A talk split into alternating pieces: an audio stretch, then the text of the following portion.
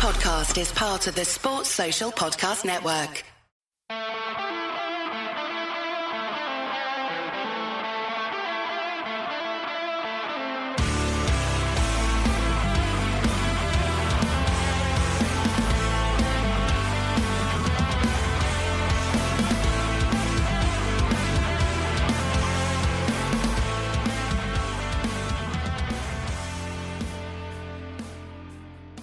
Good, boys and girls? Two Footed Podcast on Friday, the 19th of November, brought to you by EPLindex.com and our presenting sponsor, Liberty Shield.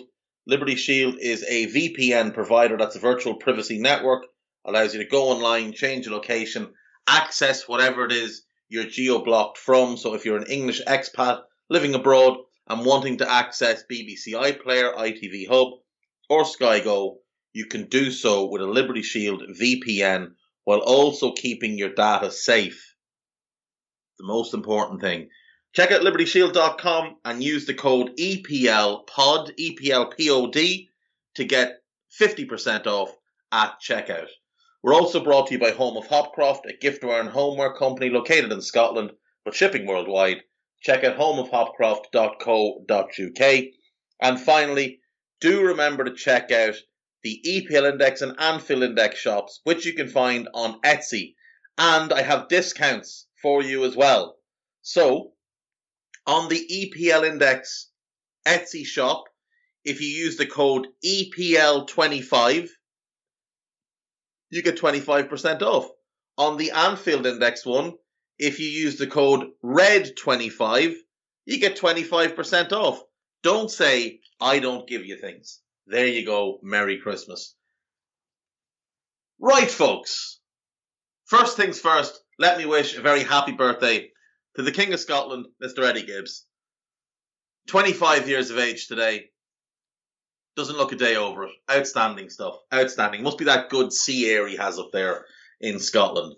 Uh, that aside, yesterday I began by ranting about journalists not doing the job and different things and stood up for Ferland Mendy. And now today we have accusations against Ferland Mendy. So Romain Molina is a French investigative reporter who specializes in football. And he has made claims that when Mendy was at Lyon, he attacked a woman, punched her, kicked her in the head and exposed himself to her. Um, Molina did a space on Twitter last night where he made a lot of very serious allegations or accusations. Now, he didn't name a lot of people. He named people in certain in certain cases. But this was a wide ranging notebook emptying thing by Molina. Much of it centered around the horrendous act of child sexual abuse and different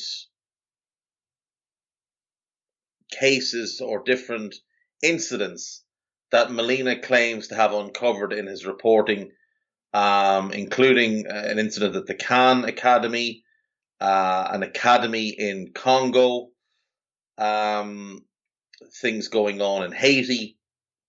He mentioned a bunch of other things as well, and there was some stuff on Paris Saint Germain. He is a reputable journalist, there's no doubt about that. I will say at the moment he has at least one lawsuit filed against him by somebody he accused of racism. So uh, wait and see how that one plays out. But for now, we can only take him at his word. It was it's very strange that he did this. There were up to sixty thousand people listening in to this space at different times, including multiple professional footballers. Uh, Dimitri Payet was one. Uh, Ibrahima Konate was one. Um, there were celebrity listeners. The, the Rock was listening in at one point, um, which is just, just mental. But yeah, so it was very strange that he decided to do this as a Twitter space and basically just release all this information out rather than, you know, reporting it as is his job or doing it as a podcast, answering questions on it. He just seemed to be letting all of this stuff out. And his reasons for that, nobody seems to know. Maybe he has been threatened. Maybe he wanted this information in the public before before it got shut down. Maybe there had been some sort of legal threats made against the newspaper that he reports for. But, you know, it, it, none of it is good for the game of football. That is what I will say. And uh, Molina himself said the more you learn about football, the more you start to hate the game. Um, it, the, the business of the game is, is the issue here. The, what goes on behind the scenes. But, um, yeah, Ferland Mendy, you have let me down, son. And, and if this if this is true, um, well, you deserve everything you get, basically. If this is true, you deserve absolutely everything that you get from here on. But it will be very interesting to see what the fallout is from this this space. It was all that anybody was talking about last night. Doesn't seem to be as much talk of it this morning. I thought basically the whole of Twitter would be taken over by by this you know this space and, and what was said and, and all that but at the moment there's not a whole lot being said. At, a, at the moment there seems to be a period of reflection and maybe people digging into some of the stories and hoping to report further on it. Um, but notable that not many other journalists romano of course had to involve himself because you know he had to pretend he knew what was going on, but nobody else has has said much of anything so far. We'll wait and we'll see. That's basically the case. We'll wait and we'll, we'll see. Um, right, folks, it is Friday. That means I am joined by Mr. Guy Drinkle to go over the Premier League matches from this weekend and predict them incorrectly. So, how are you, Guy? I'm good. It, it's always great to be introduced after such a story like that. Yes, yes. Well, you're you're the good news. That was the bad news. So now you're here to lighten the mood and make everybody feel better. So you know, no pressure or anything. Well, yeah. Well, how do you? What's your thoughts on Steve Bruce? well, there's half an hour that we don't have. Uh, right, anyway, we'll do the first game. We'll wait, we'll wait for Steve Bruce to come back into a job before doing such things. Um, first game then, uh, after the dreaded mess of an international break. Um, Leicester against Chelsea. Obviously, Chelsea want to get back to winning ways, uh, considering the drew with Burnley last game, and and Leicester, I don't know, they seem really inconsistent, beating United, uh, where I had to scroll down a long way to find Leicester in the league there, uh, and then beating uh, uh, Brentford, losing to Arsenal, drawing with Leeds, a, a, bad Leeds team. So inconsistency is the key word with Leicester. But mm. it, it, it's hard to predict Leicester games because they could just click at any game. That's the thing. I mean, they've got so much attacking talent, and you do feel like there are times where it does start to work and Maddison and Tielemans and Vardy start to combine and Barnes has worked his way back into the mix as well and he's a hugely important player for them. They've got Iheanacho in good form. He's not scoring as many goals, but he is playing well. They've got Patson Daka, who scored, uh, you know, scored some goals for them, especially in, in the Europa League. But there is an imbalance to the team. Without, without Ndidi, they haven't got the same force in midfield. And obviously they have defensive issues as well. Now, Ndidi is back, allegedly. So we'll wait and see. Now, Youri Tielemans is out now for a while. Um, he's going to be out until mid December, which isn't good for them at all. Uh, Ryan Bertrand is a doubt. Marc Albrighton's a doubt. So there's two experienced players that they're without. James Justin is on his way back, just not not quite there yet. Um, they're hoping to get him some minutes with the under 23s in the coming weeks and I think they hope to have him back in the first team picture around New Year when they're also hoping to get Wesley Fofana back. Justin and Fofana, you could argue, are the two best defensive players at the club, considering the demise of Caglar Soyuncu. Um, and the fact that, you know, the other fullbacks they have, Castagne and Pereira, they're far better going forward than they are defensively. These two are are really good defenders. And losing them plus the lack of Ndidi for, you know, a chunk of the season so far has hurt them. And they haven't been able to defend. And when you can't defend, you're never going to be great going forward because there's no platform for you to play off. You can't compress space. You can't afford to commit men into attacking spaces because you're always going to be worried about what's behind you. And that's been Leicester's problem. That's why they, through 11 games, they've conceded 18 goals. Um, they've got a negative goal differential, only scored 16. And those two things are linked. Now, Chelsea, Chelsea are, are you know, are looking very, very comfortable thus far. One bad result this season, and that's the draw to Burnley, because a, a draw at Anfield is never a bad result, and losing at home to the defending champions isn't a bad result. The performance was poor, but the result isn't a dreadful result. Drawing at home with Burnley is a dreadful result for Chelsea, and they're not going to be able to afford many more bad results because they know that City and Liverpool won't continue to have the missteps they've had so far. But Chelsea are doing this without Lukaku. He hasn't really played well when he was in the team. He's been out of the team injured for a while, but they've still scored the second most goals in the league. They've got the best defence in the league. Midfield is functioning well. It really does highlight just what a poor job Lampard was doing when less than 12 months later they're top of the league and looking strong in all areas. Given this game is in Leicester, I think it does give Leicester a bit of a boost. Plus, it's the early kickoff on a Saturday, which is always a bit tricky. The only other thing I'd look at with Leicester is how much of an effect is the speculation around Rodgers having on the players?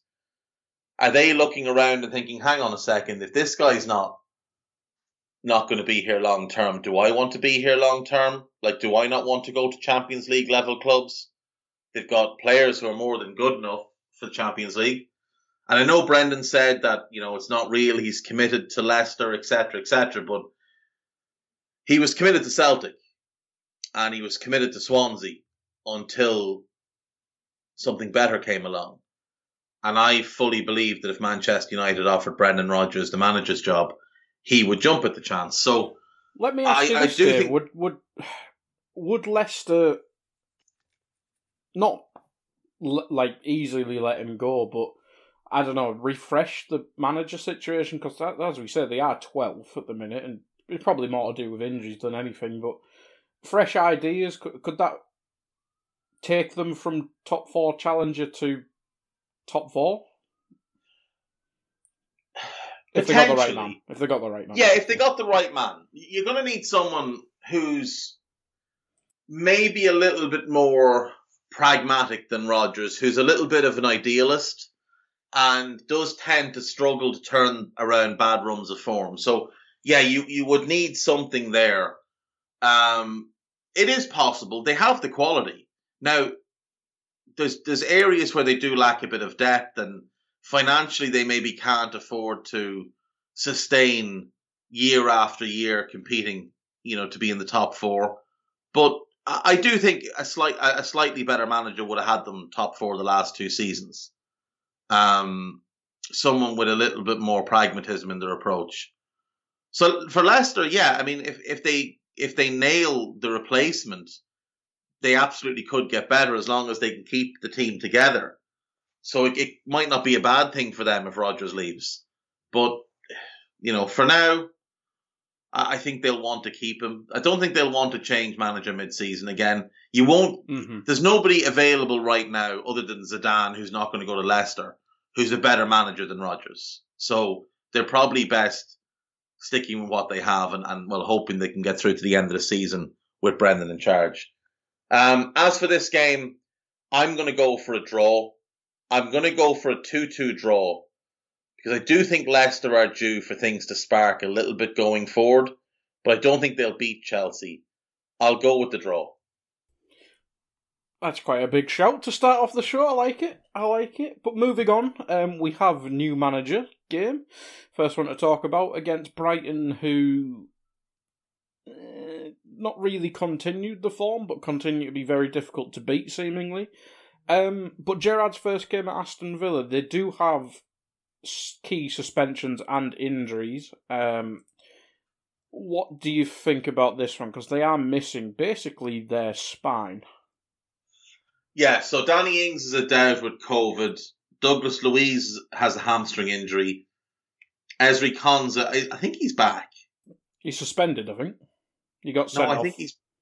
He got sent He off just before the the international break, I think, didn't he? He missed the last game though. They started Hause and If it's a straight, I think no, but it wasn't. It wasn't. It's not a dangerous play foul. It's a. It's just a, a, red, a straight red card for I- the. I don't. This, I think, this I think li- yeah, this this website lied to us before, so he probably is back.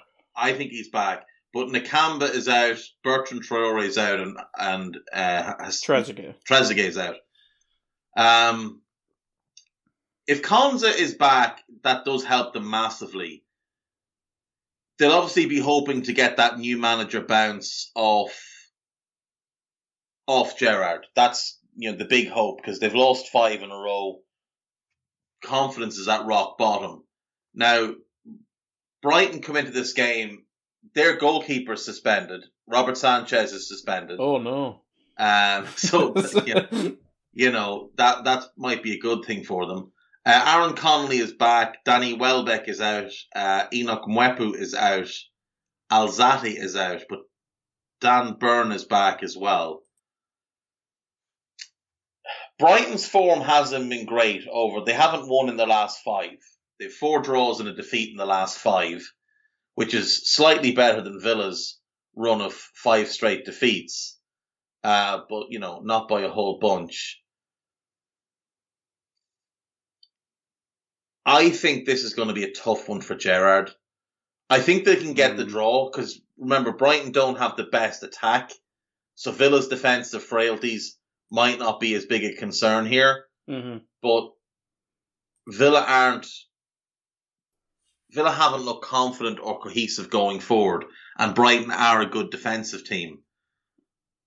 I might take the draw here as well. I might go one-one. Yeah, I can see that. I think I was on today with sure. I think I went for Brighton because I thought Konsa was out, but if he's in, that makes a lot of difference. Uh, but yeah, I think I think that'll be a good game. Either way, it'll be interesting to see Gerrard regardless. Um, moving on, then we'll go to Burnley against Crystal Palace.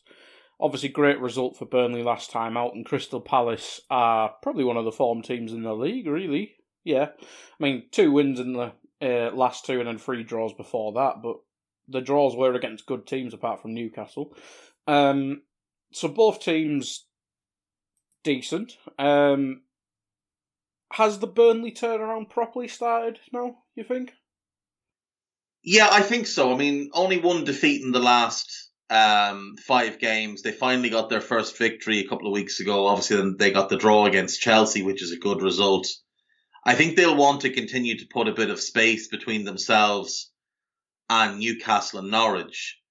And they will know that a win in this one could lift them out of the bottom three if Watford or or Villa lose. Um, I quite like Burnley to win this game. They are pretty much at full strength. Ashley Barnes and Dale Stephens are out, but neither would be starting anyway. Whereas with Villa, um, Eze is isn't back, but they're hoping that he'll be back soon. Um, Joachim Andersen has a knock. That's a little bit of a concern. He's he's apparently going to be okay to play, but that is a bit of an issue. Mm-hmm. James McArthur missing in midfield is a blow, especially with Will Hughes lacking fitness. Uh, and Nathan Ferguson obviously still ruled out and will be for a while. Um, Because you'd guess Kouyate is the backup in midfield and defence, wouldn't you? See, that's the thing. That's exactly the thing. I don't think they have great depth. They've got a, a, a really, well, not, it's not great starting 11, but it's a very good starting 11 in, in most areas. But the depth isn't great because they lost so many players in the summer when Mhm. everybody's contracts ran out. We also haven't seen how they'll cope under, you know, a, a bombardment, a physical game. Um, Dyche's flat four in midfield, I think, could cause them some issues. I'm going to go for the home win here. I really like Palace, but I think I'm going to go with Burnley to win the game 1 0. Interesting. I I think when Burnley do do start the turnaround, I'd agree. I think they have started it. They do tend to go on a good run of form, have a bad period, and then like finish the season just well enough to do what they need to do. That that seems Yeah. to be how Burnley seasons go. So I think That's exactly it. yeah. So I think I think they'll be fine. I think it'll be a draw at worst for them. Um, another new manager, Newcastle against the out of form Brentford. Um, let's start with Brentford quickly. I mean, I, I discussed this with Tadu. I mean, they've obviously got four losses in a row, but you look at two, the first two losses, and they were really good performances. But then the next two performances are where you really worry because losing to Norwich is never acceptable, considering where Mm. Norwich were, and Burnley kind of just battered them a bit. So we've kind of, as the season's gone on, and gone Brentford. They've lost, but they weren't prolific, bit Brightony. Whereas these last two losses, you go, oh, the injuries are catching up. They're looking a bit more championshipy. Yeah. Is is that a concern, or, or do you really think it is just the injuries that have caught up to them massively? I, I think it is a mix of both. I think the injuries have definitely played the biggest part. Um, you look at you look at that defense, and at the start of the season, it was it was Asia, it was um, Janssen, Asia and Pinnock. And, Yeah. and with Janssen in the middle, and then you had Zanka kind of as the fourth one. The problem they have now is that Zanka is injured, Ajer is injured, and they don't really have anyone else who's not distinctly championship quality at best. Now, Ethan Pinnock and Janssen, there's a, they're a little bit championshipy. That that's probably like that, that's where they've been for most of their careers is that kind of level. Mhm. Um, whereas you know Asia's played in the Champions League, uh, so has Zanka. Zanka's also played in the Premier League before, but they just there's a lack of depth. Obviously, they lost the goalkeeper as well, David Raya. So that's a big blow. That the, the keeper who's playing now has no experience behind this defensive line. They're short of numbers in midfield. Mad Sorensen has been out all season. Josh De Silva has been out all season. Then they lost Baptiste. He's almost back, close to being back, but you know, not great depth in midfield. And, and Jensen picked up an injury too, so Mhm.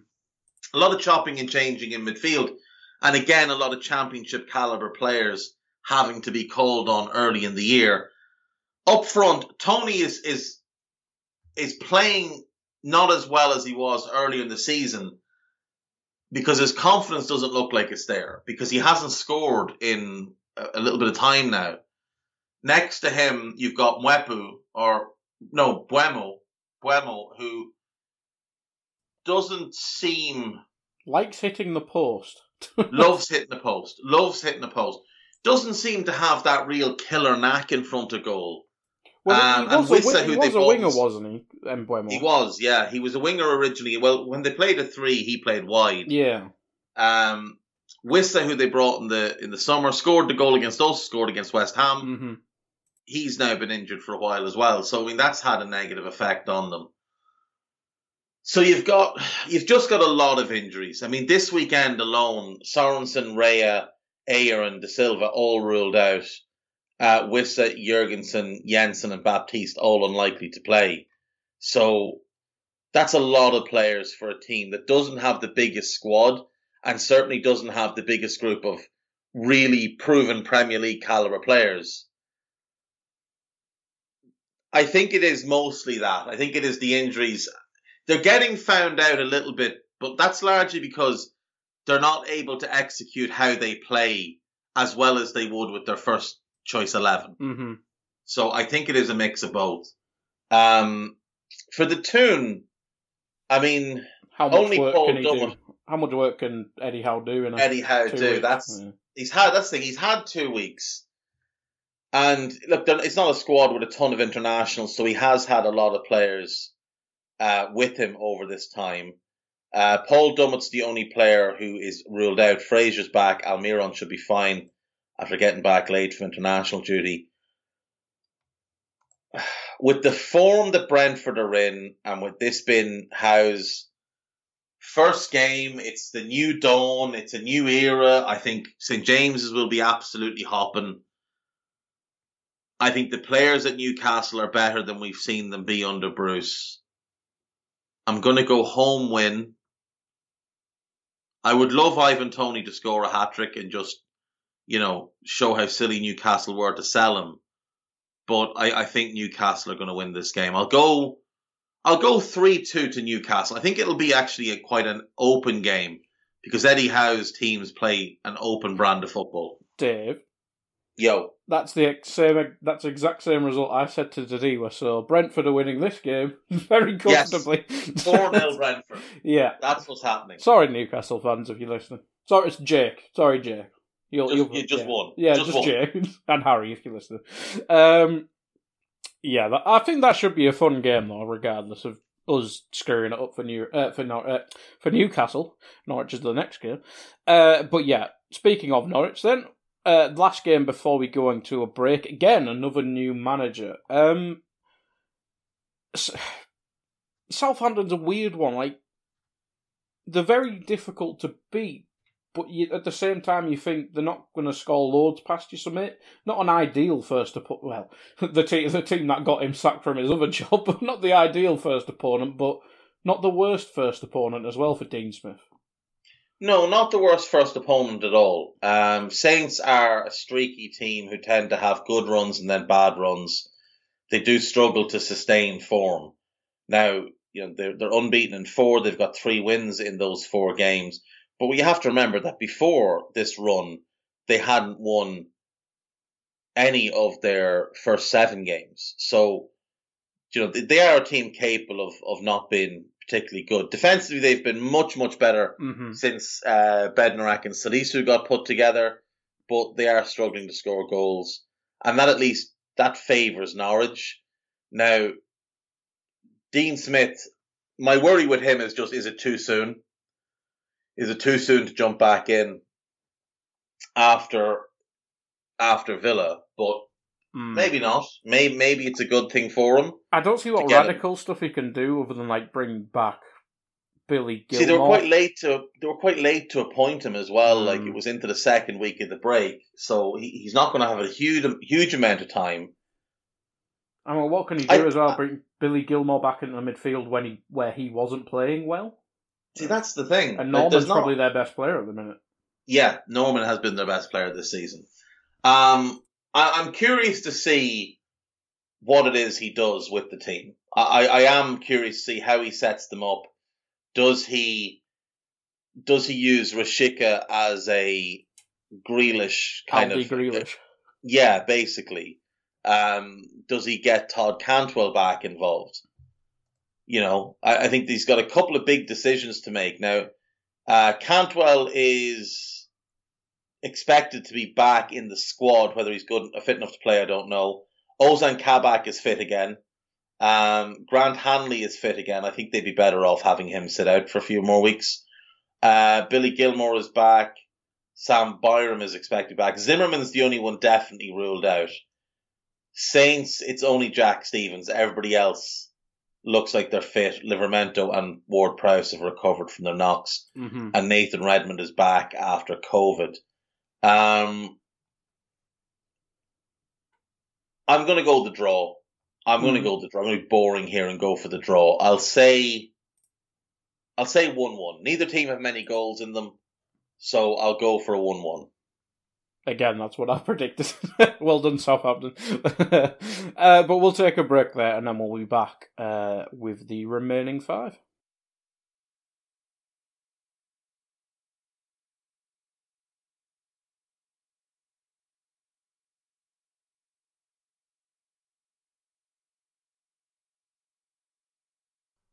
Right, welcome back. So we are five games down, five more to go. What do we have next, guy? Next up, we have Watford v Man United, which it's probably the perfect game for Ole and United to well, recover some sort of is dignity the right word? Credit maybe. But you you look at Man United's fiction. I was just checking that during the break. They have a lot of key games coming up, and Villarreal is probably their most important game of the season so far in midweek because, well, we, we've seen in the past they do like bottling the group stage regardless of a decent result in in uh, Bergamo. Mm. And then it's Chelsea, then it's Arsenal, then it's Palace, which is difficult. And as we know, Man United's squad is very old, especially the ideal one with Cavani, Ronaldo, etc. up front. So is this like their only opportunity to rotate in the coming weeks? So maybe he picks a. I know they've just had an international break, but Ronaldo was playing. Did they play Serbia? Was it? Serbia and Ireland, yeah, he played Yeah. both games. Yeah, um, so- I, I do think it is their best opportunity, but I don't think Ole can afford Mm, to rotate. I think he needs to play his full strength team because if they lose this game, he's getting sacked. If they lose to Watford, they will sack. I think they'll sack him. I think it's one thing to lose to Liverpool and United, even or Liverpool and City, even as bad as the performances were and as one-sided as the games were.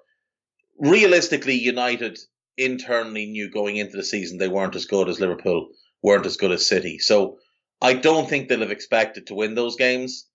But Watford, I think they do expect to win a game like that. Watford have lost four of five.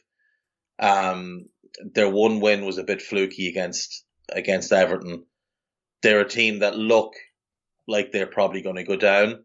I don't think it's acceptable for United to lose this game, and if they do lose the game, they could come out the far side of the weekend hmm eight points off the top four, which you know is is a big gap at this early point of the season. Um, going into the game, United have a couple of injuries. Obviously, Varane and Pogba.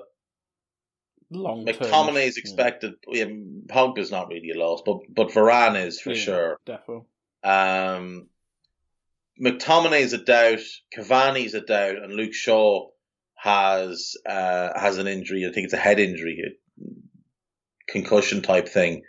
So Alex Telles may have to play. Could be a bit makeshifty, really. It'll be a bit of a makeshift defense, but they should should still have enough. I mean, this Watford team are heavily injured at the minute. Etebo was out. Sierralta is out again. Kucka is out suspended. Tufan is a doubt. That's two starting midfielders, isn't it? Two starting midfielders. And Kabasele is out as well. So there's two starting defenders with him and Sierralta. And Etebo probably would be starting for them. Yeah. So you could argue it's their entire starting midfield out. Um, and Kwadwo is a young player with a fractured ankle. He, he's he's out for a while. hmm Um, It, it's strange with Watford because, albeit we all knew they liked sacking managers, but the one thing that Xisco had going for him was getting the best out of Sarr. yes, Where I've watched him watch when I can, when they've been on t- on TV, but Sarr just doesn't seem impactful under Ranieri, which, is pretty. no, it doesn't I look like that- Carlo fully knows how to use him. I Like still he like, I still like you calling him Carlo. oh God, Claudio. um, he, he did use him as a number nine in one game, which was bizarre.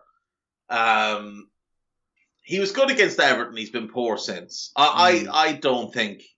Look, I don't think Ranieri's a good manager. I've never thought thought of him as a good manager, and I think if Ole loses to him, I think he'll deserve the sack.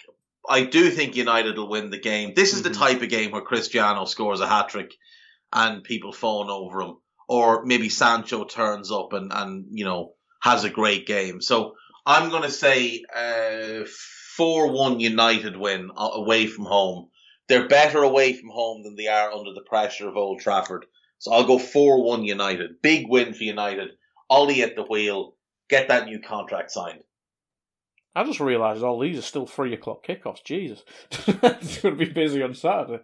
Um, next up is Wolves against West Ham. This should be a good game. I mean, Wolves were in great form before the Palace game, and West Ham just beat Liverpool.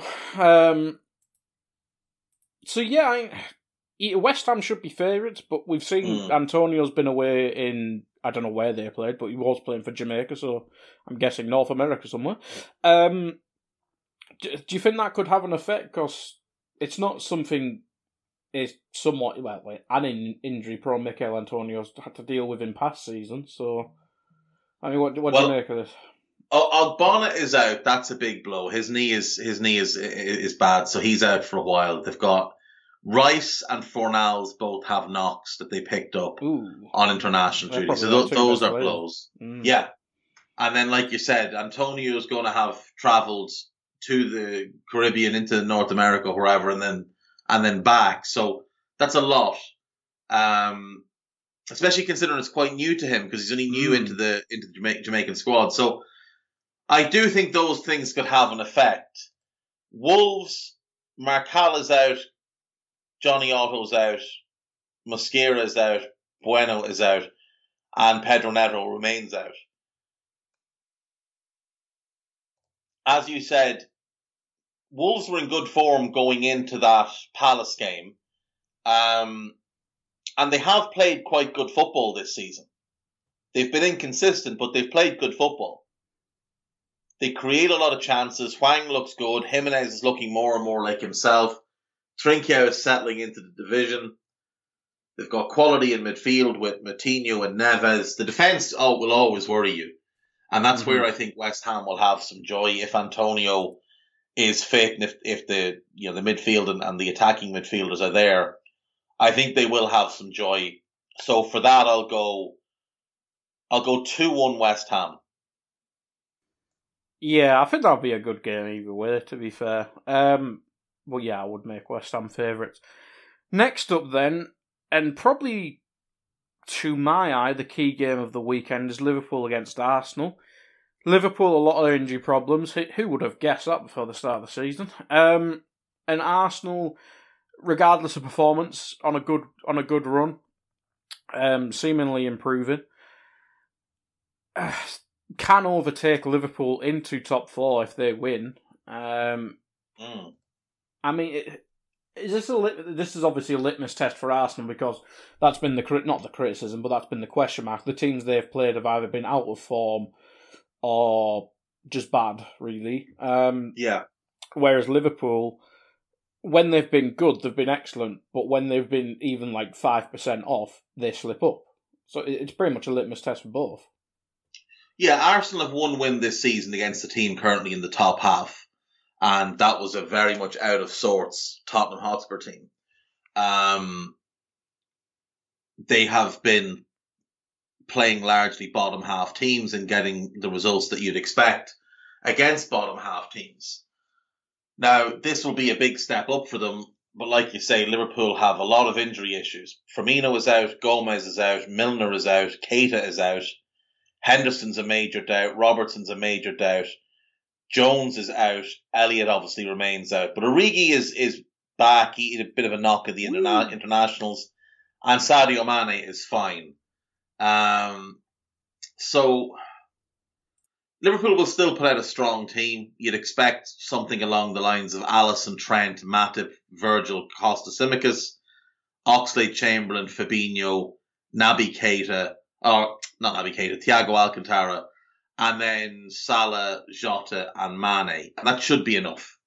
I think Liverpool will win this game. Like I, I've said this a few times, I think there's a bit of fool's gold with this Arsenal run. Uh, they've got a major doubt over Thomas Partey going into this one. Aubameyang is a major doubt. So those are two big ones for them. No Xhaka, no Kolasinac, neither are a loss. Balogun has a doubt he wouldn't be playing anyway. Uh, I think Liverpool will win this game. I'll go 3 1 to Liverpool. Now, I'll, I'll go a hypothetical because we've only got two games left. What, what if Arsenal win? Does that mean they're the real deal, or is that more questions for Liverpool? At the moment, it, I, I think it is more questions for Liverpool because again, you, you've got to factor in Liverpool are going to be missing some players, especially in the midfield area, where you know Naby Keita has been the best midfielder all season. They're missing Firmino, um, and they'd be missing Andy Robertson. But then again, you could argue that Andy Robertson shouldn't currently be starting for Liverpool mm-hmm. because he hasn't been playing well. I think it would be a big thing for Arsenal, but I think to prove that they're the real deal, they have to still be in this position come March, mm. April. You know, I don't think we can deduce anything from a run of form in September and October, um, especially against you know largely poor teams. We'll we'll know more about them by Christmas because their next run of games, the next seven games, are quite difficult. But if they're the real deal, they'll be knocking on the door of top four come March, April. Mm-hmm. And if they're not, they'll be doing the Arsenal thing of being in seventh or eighth. And as things currently stand, I would put my money on them being in seventh or eighth position. I think there are. I think there's six teams better than them in the league, at least. So I'll say Arsenal to finish seventh or eighth. Like, you have to factor in Leicester are going to get better. And if it was a straight shootout between Leicester and Arsenal, I think you'd back Leicester. Better manager, better players. I don't know who who can bottle it the most is a good question there. Yeah, but I mean, if if Brendan if Brendan is playing without pressure, true, you'd back him to go on a run. Arsenal don't really have much pressure at the minute because no one expects much of them. Arsenal probably have the slightly better manager than United, but United have better players. Mm. Tottenham have better players and a better manager. Mm-hmm. So I think each of those will it, rectify the is, Jan- is January key for all these teams? I'd, I'd, probably add Liverpool in that. I mean, it, January is going to be very, very interesting. I think there's a number of clubs have business to do in January. Mm-hmm. I really do. But I, like I look at it, I think of the big six, Arsenal are the worst team. Mm-hmm. I know they're on a good run, but I think they're the worst team of the big six. And I think both Leicester and West Ham are better than them as well. So that makes Arsenal, for me, the eighth best team in the country. And I think at the moment that's their ceiling. Now, look, maybe they prove me wrong and maybe this run is real, but nobody's going to convince me that you should be fifth in the league when you've scored 13 goals after 11 games. Mm-hmm.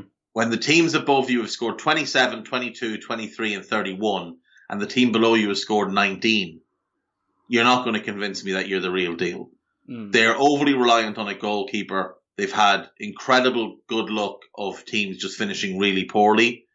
And I still think, like, only Brighton, Wolves, Tottenham, Leeds, and the bottom four have scored less goals. So they've got a bottom eight attack. Now the defense has been good, not great, but good. And they're still prone to giving up a lot of chances.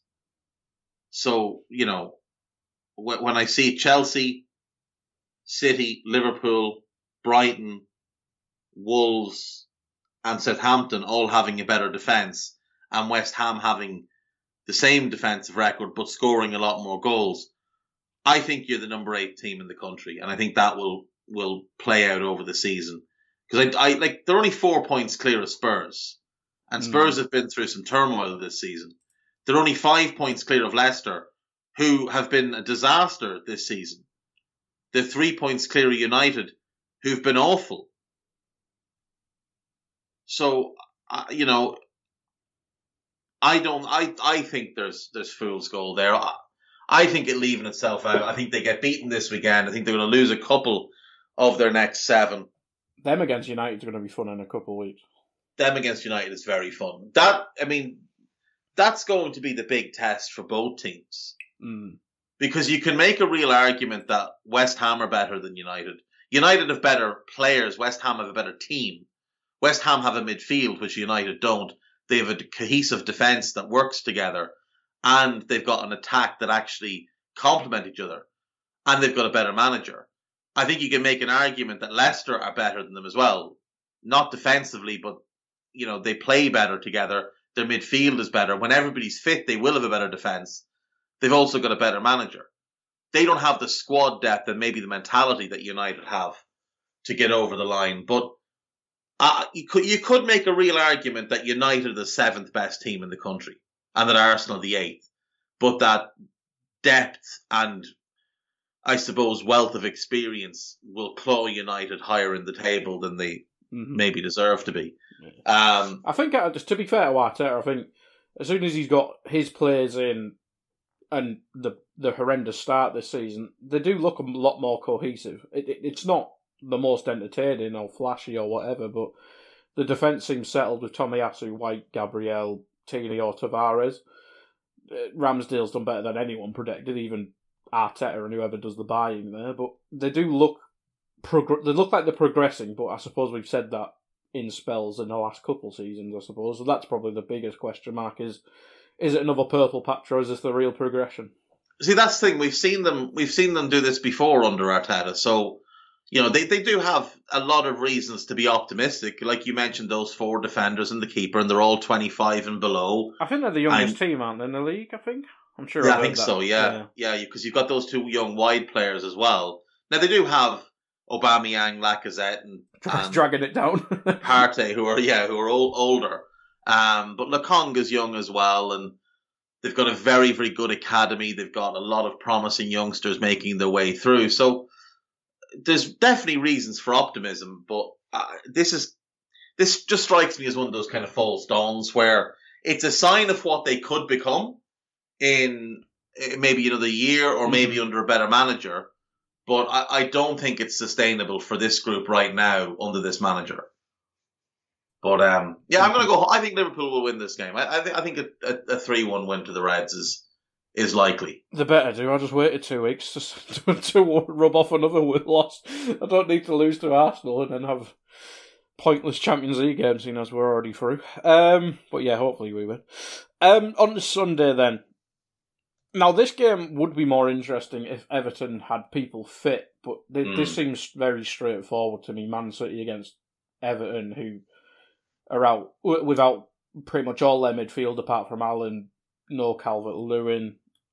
I'm guessing Yerry Mina's not back. Yeah, no Mina, no Holgate. So Tom basically, Davies injured, Gomez injured, They're only part of their- injured. their only part of their spine is Jordan Pickford, Basically, yeah, which is grand.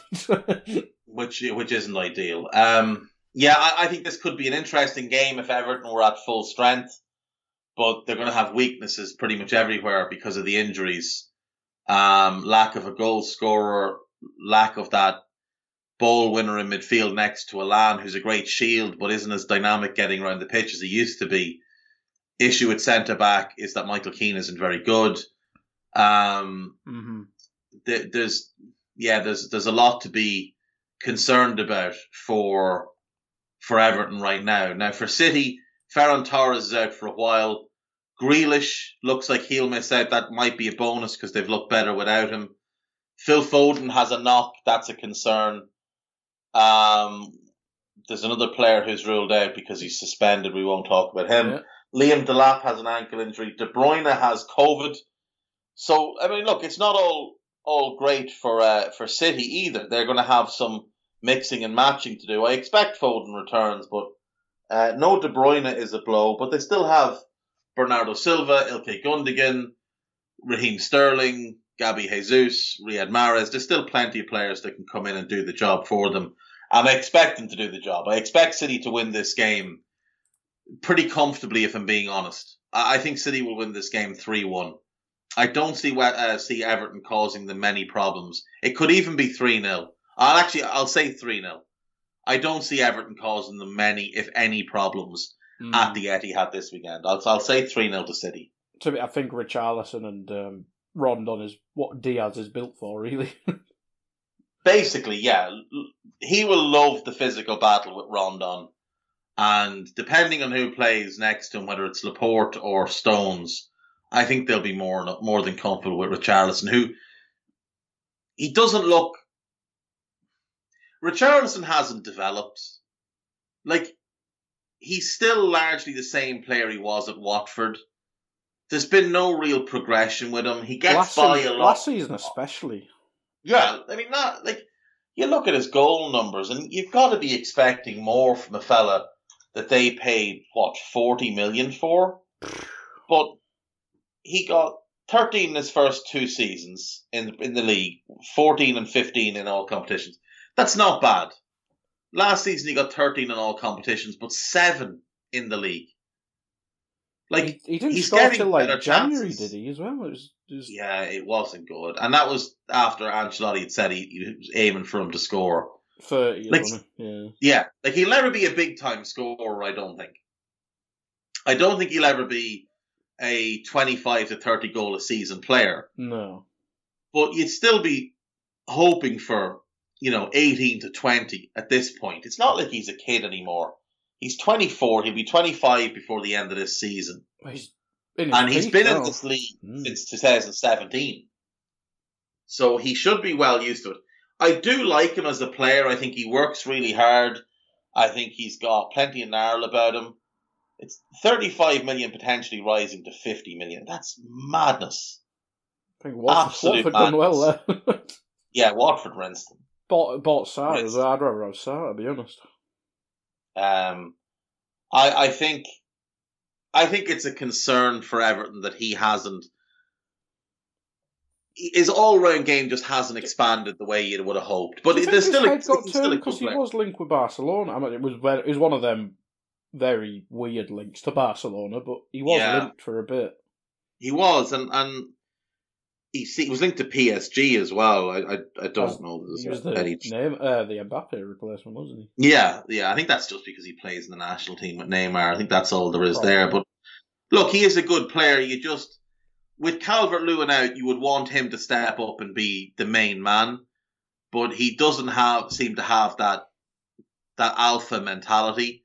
He seems better as kind of the secondary, like the Robin rather than the Batman. To be fair, he um, does only on Twitter though when he's giving it bids to. Oh yeah, he's jo- he's Johnny Big Balls on Twitter, like. Um, but so that's that doesn't mean anything. And you, you can go in your interviews and you can say, "Oh well, no one likes Van Dijk, no one likes Liverpool." you play for Everton, pal.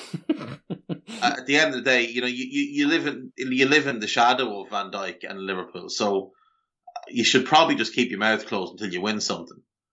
And until you win something, nobody really wants to hear from you. Everton didn't buy you for that kind of money to send tweets and say stupid things in interviews. They you call bought you the pigeon, like the pigeon.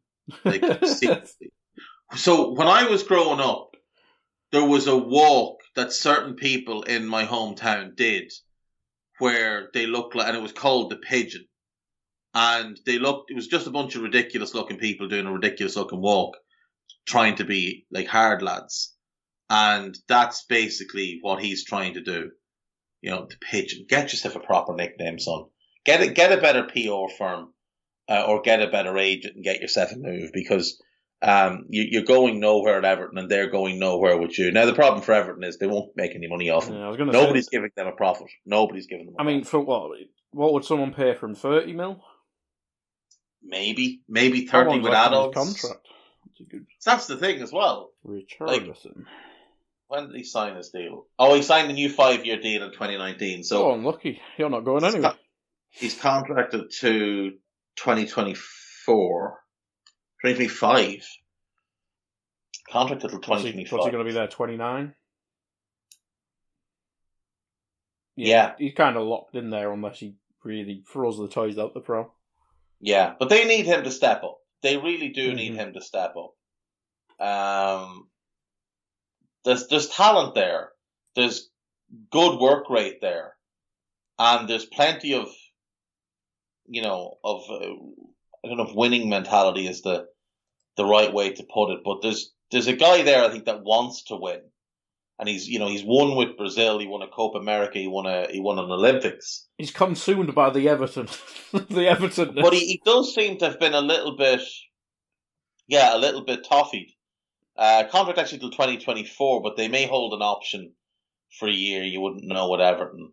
Um, but I still think I still think he needs to take a, a big step forward. Yeah, I'd agree. I'd, Because we, we were linked before he went to Watford, weren't we?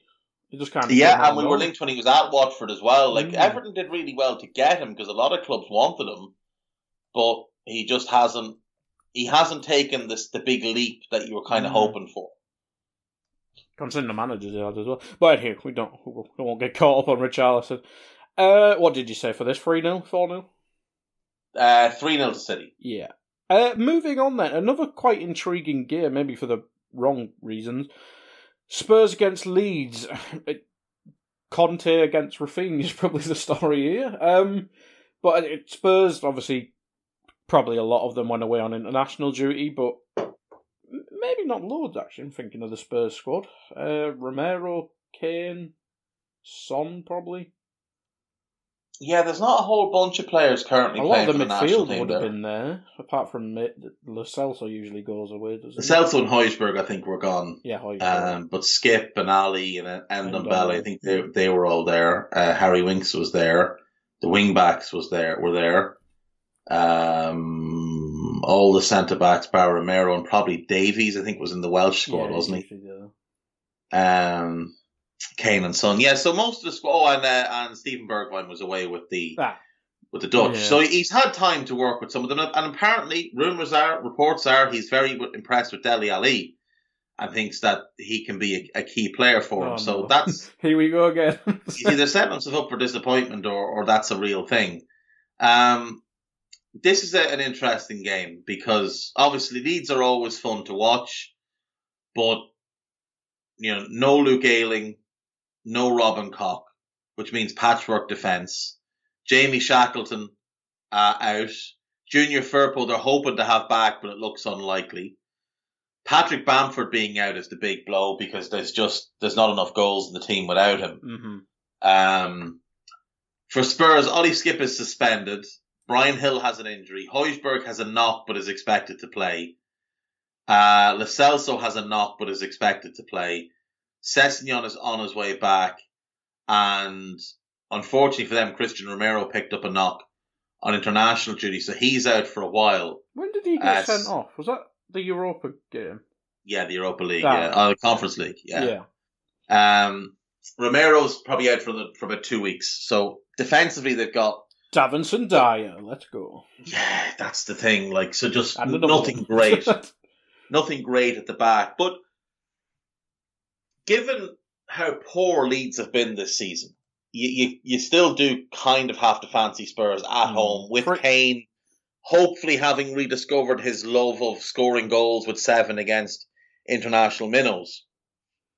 Um, Son obviously is is hugely important to them. They will miss Skipp because he's he's been pretty good the last couple of games, but maybe it's a chance for Ndombele to get a get a run. yeah, he did. He, I think he conflict. subbed them on in both games, didn't he? When they needed did. goals. So Um, I, I think I think Spurs will win this game at home. they have to Le- really. Leeds in bad form. Spurs need the win. They do. They need the win. Conte needs that win as well. He wants to get that first Premier League win under his belt and, and get going. They obviously they beat uh, Vitesse Arnhem in his first game, um, and then drew obviously his first league game.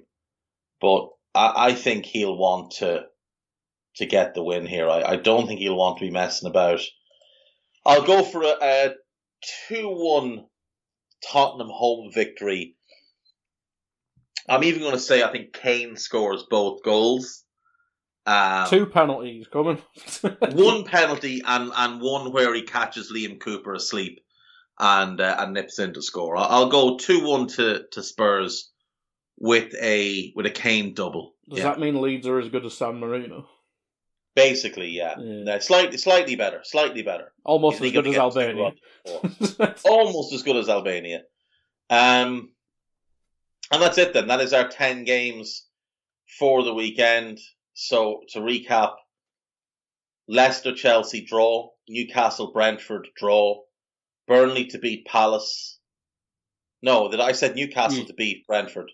Yeah. Newcastle to beat Brentford, Burnley to beat Palace, Villa and Brighton to draw, United to beat Watford, West Ham to beat Wolves, Norwich and Saints draw, Liverpool to beat Arsenal, City to beat uh, beat Everton, and Tottenham to beat Leeds. That is me for the week. Thank you as always, Mr. Drinkle. I hope you have a pleasant weekend, No problem. and I will speak to you all on Monday. And if people called Mendy could refrain from doing anything silly over the weekend, I greatly appreciate that as well. Take care of yourselves. Bye bye.